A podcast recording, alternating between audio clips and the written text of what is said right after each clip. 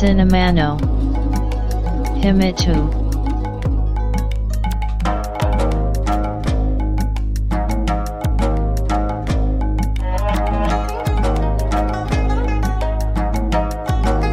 This broadcast is made by Cinema Podcaster Fuji Walker.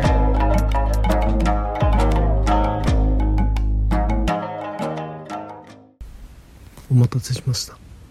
お待たせしすぎたかもしれません。シネマポッドキャスターの藤岡です。ポッドキャストシネマの秘密の第140回です。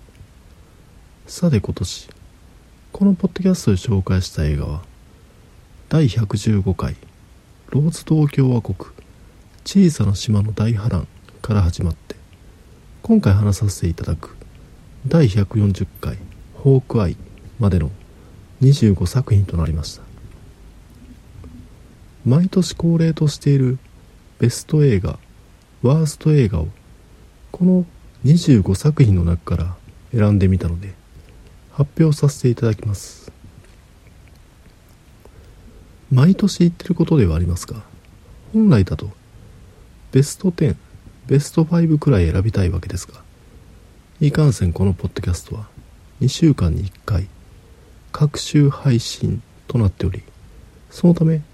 紹介する作品の数が限られてくるわけで、そのためベストワーストそれぞれ1作品だけとなります。またここで挙げるワーストは他作品と比べるとそこまでおすすめじゃないかな程度と思っていただけると幸いです。もちろんおすすめですと言って紹介しているスタンスですので、そこにベストもワーストもへったくれもないとは思うんですが、ちなみにこれまでのベストワーストを振り返ると、2017年度のベスト映画は映画フライング・バンジャーブ、ワーストは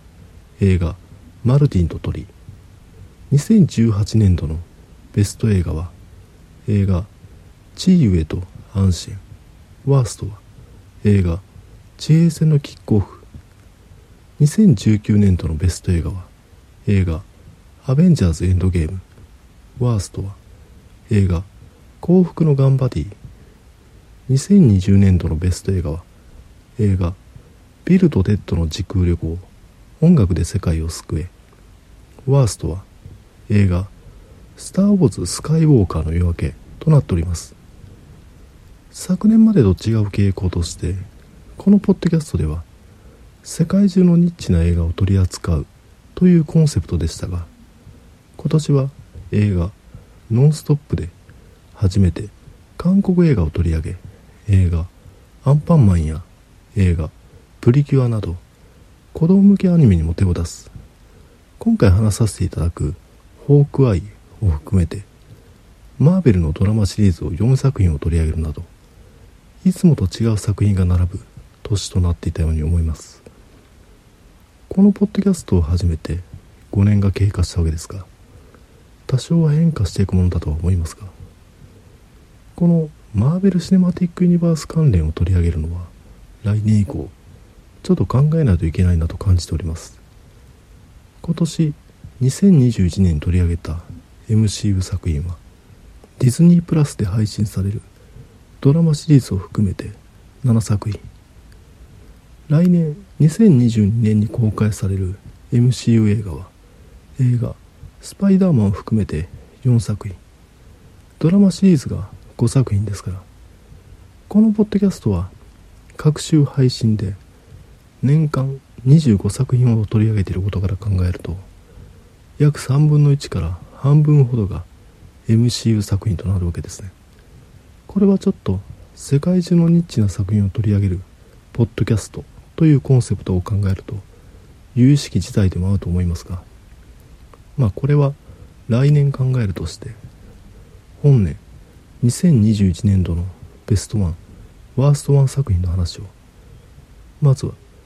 2021年度のワーストワンから第134回に配信した映画007 No Time to Die、 やはりね、この映画ですよ。ボンド映画の魅力の一つに、悪の組織に主人公であるジェームス・ボンドが捕まり拷問を受けるというものがあります。大抵のボンド映画ではそういったピンチから華麗に脱出するわけですが、ダニエル・クレイグ・バン・ボンド1作目である映画カジノ・ロワイヤルでは、全裸で椅子に縛り付けられ男性のシンボルを荒縄でしばかれるという、我々男性視点からすれば凄惨な場面となっておりました。振り返ると、やはりダニエル・クレイグ・バン・ボンドというのはそういうもの、男性性の破壊を描いたシリーズだったのかもしれませんね。見るのが非常に辛いシリーズになってしまったのは確かです。展示で今年のベスト映画は第118回に配信した映画フェリチタです。家族の会話や母親の帰りが遅いといったなんてことはない描写が続く作品なのに、どれもドラマチックでありサスペンスフル、演出の力を強く感じる一作でした。てなわけで、シネマの秘密2021年ベストは映画フェリチタ、ワーストは映画007ノータイムトゥダイでした。さあ、シネマの秘密第140回始めます。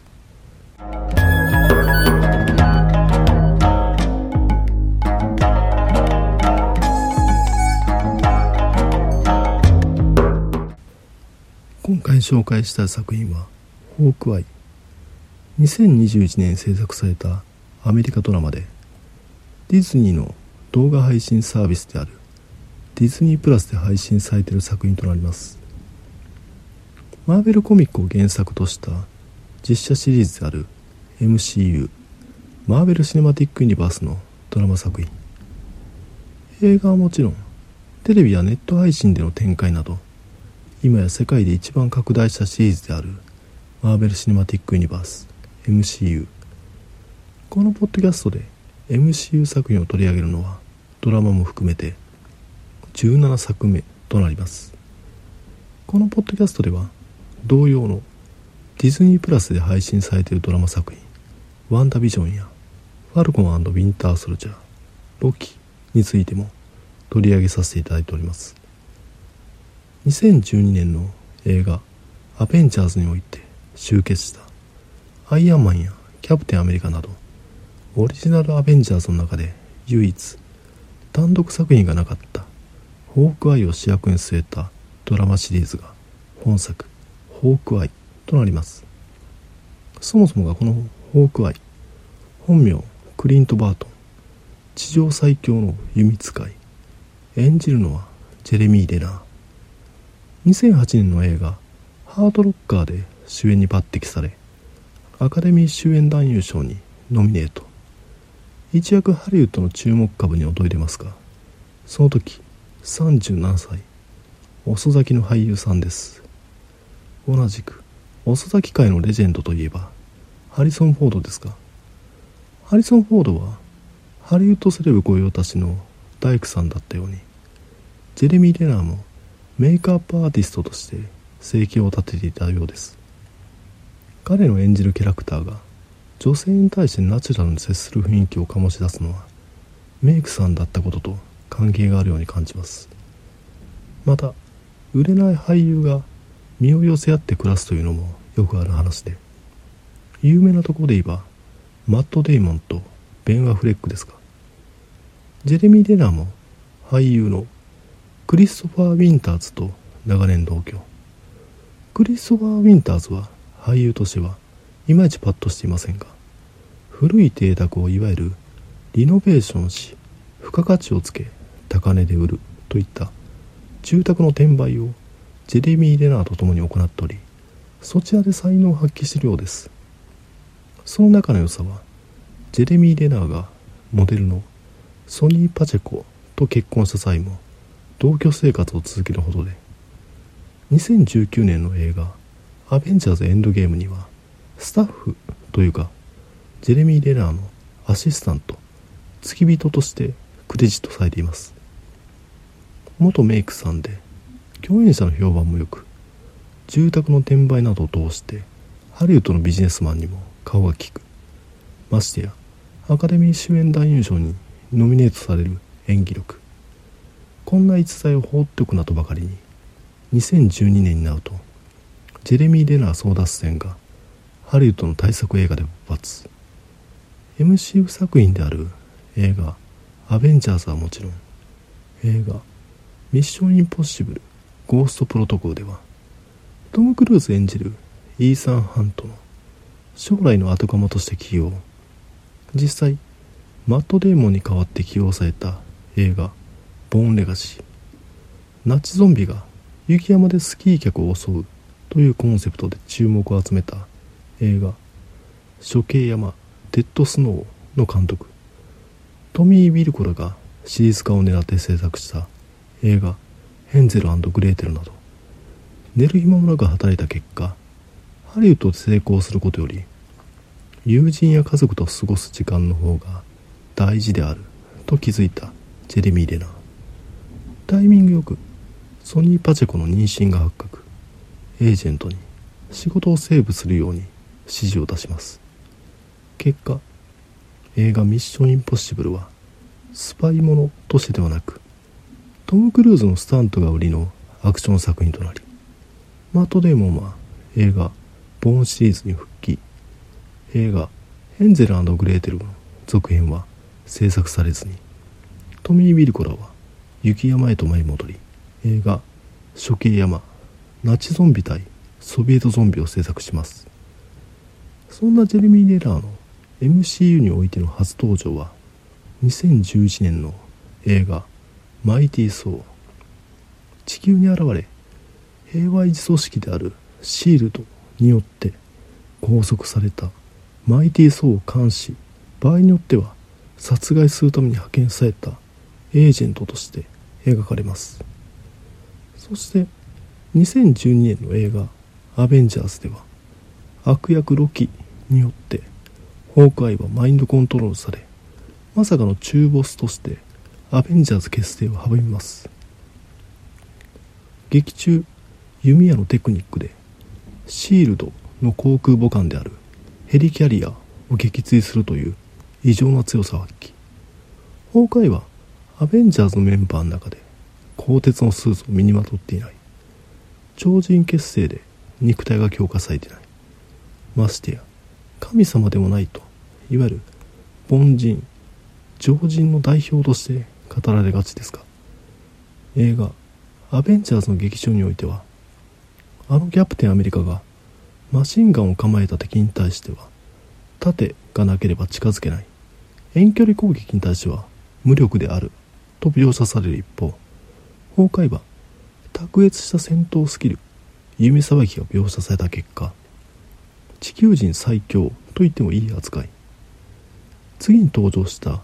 2014年の映画アベンジャーズエイジオブウルトロンでは、中ボスであるスカーレットウィッチの能力によって行動不能へと追いやられるアベンジャーズのメンバーの中で唯一撃退に成功。2016年の映画シビル王キャプテンアメリカでは、額にインフィニティストーンを埋め込み、無尽蔵のエネルギーを持ち、物理攻撃を無力化するビジョンに対して果敢に挑み、アントマンとの連携プレーによって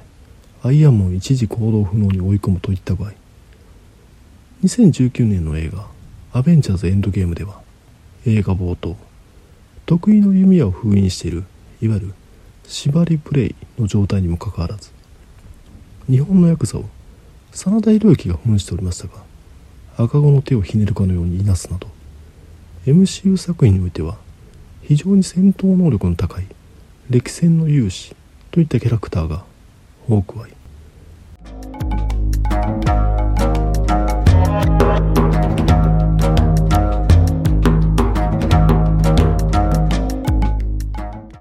そんなホークアイの単独作品が本作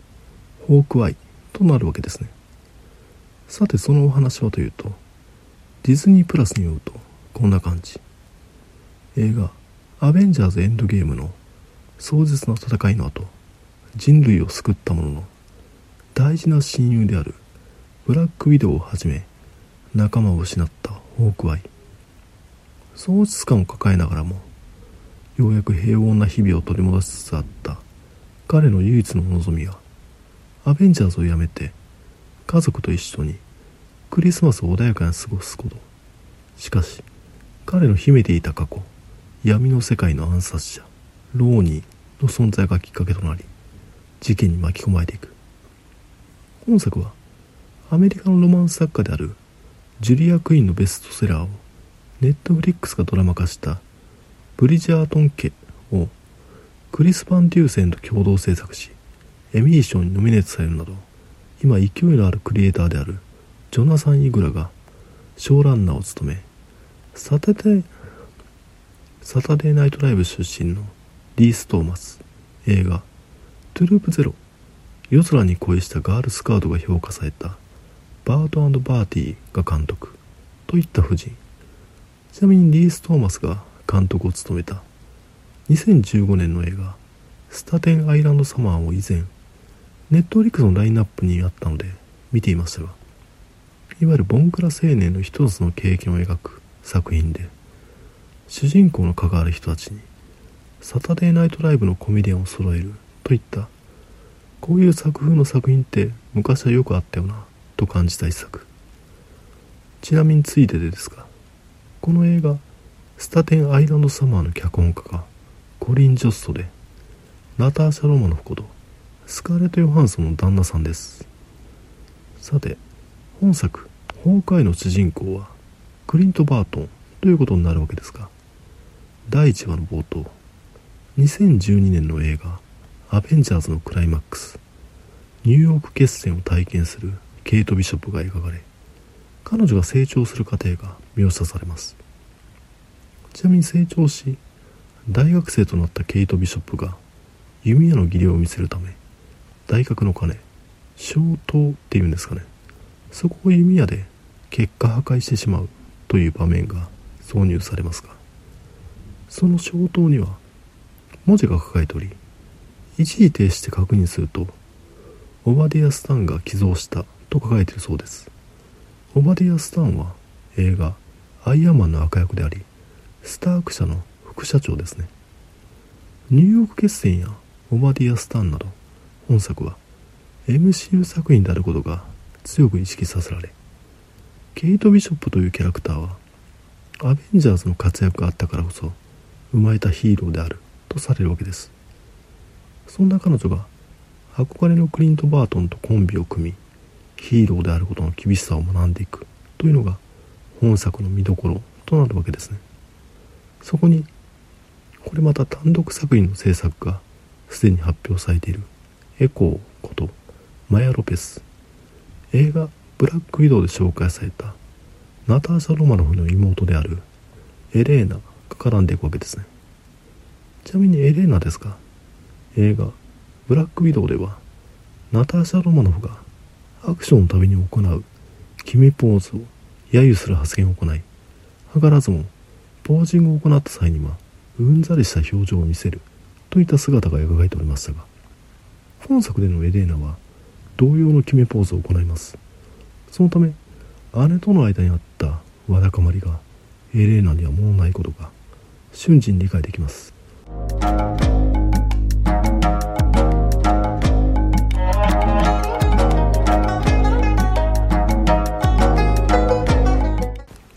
ちなみについでにマヤ・ロペスの紹介が第3話の冒頭で描かれるんですが、父親が彼女に言うわけです。お前は2つの世界を行き来する存在になる。いわゆるマヤ・ロペスは聴覚障害を持つキャラクターとして描かれ、演じるアラクア・コックスもまた聴覚障害を持ってます。父親の指す2つの世界とは、劇中の描写としてはいわゆる健常者と障害者の世界となり、役者の背景を考えればアラクア・コックスはネイティブアメリカンであり、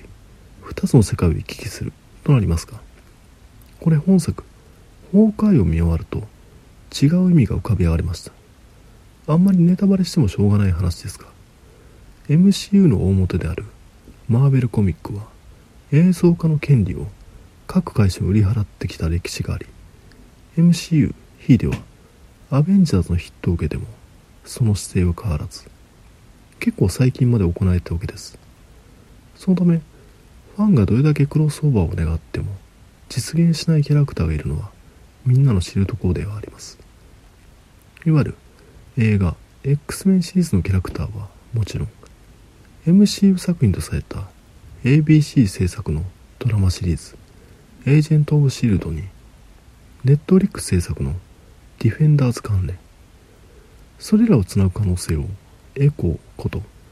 マヤ・ロペスにしているのではと感じた次第です。少なくとも彼女というキャラクターを配したおかげでいわゆるネットフリックス組の参入に道が開かれました。あと本作ホークアイはクリスマスに湧くニューヨークが状況として描かれ、主人公であるクリント・バートンが家族との再会を求めて奔走、クラシカルなクリスマスナンバーが引用されるなど、巨匠ジョン・マクティアナムの映画ダイ・ハードがモチーフとして使用されていますが、最もオマージュを捧げているなと感じたポイントの話をして今回の配信を終わりにしたいと思います。ちなみに本作の劇中描かれるラープの話や彼らのトレーニング風景でドゥームという掛け声が使用されたのは後に控える MCU 映画ファンタスティック4の伏線ではないかといった話、ジャージマフィアのコミカルさについても話したいと考えていましたが、前回の配信部でも話させていただいた通り、どうにもこの年のせい慌ただしい毎日、まとめきる時間を捻出できませんでした。申し訳ありません。さて映画ダイハードですが、それまでテレビスターであったブルース・ウィリスを一躍ハリウッドスターへと押し上げた作品であり、日系企業中富ビルを占拠したテロリストに対して刑事が孤軍奮闘し撃退するといった対テロを描いた教科書的な作品として後々まで引用される映画となっております。この映画ダイハードというのは実は形を変えた続編映画というところはあまり知られていません。元はロデリック・ソープによる刑事というタイトルの小説があり、それがフランク・シナトラの主演で映画化されます。映画ヒットしロデリック・ソープは続編を執筆、それを叩き台として脚本が作られて今のダイハードの形となるわけですが、巨匠ジョン・マクティアナンが監督として招かれた結果ニュアンスが変わります。脚本家は原作に沿ってテロリスト側は大義名分のために行動しているとしていた部分をバッサリとカット。巨匠ジョン・マクティアナンは原作や脚本にもないテロリスト側の真の狙いとして有価証券の強奪を描写します。映画ダイハードの世界においては理想なんかのために大それた犯罪はしません。結局は金なんです。そのため主人公であるジョン・マクレーンの行為が理想に基づいているとして際立つんですね。実はこの改変こそが映画ダイハードを名作にしたゆえんではないのかと感じるわけですが、今回話させていただいたホークアイにおいてもそうなんですね。悪役の行動原理が結局は金となっている。このポイントに対する目くばせにそうだよなと、それでこそ映画ダイハードオマージュだよなと膝を打った次第です。本作おすすめです。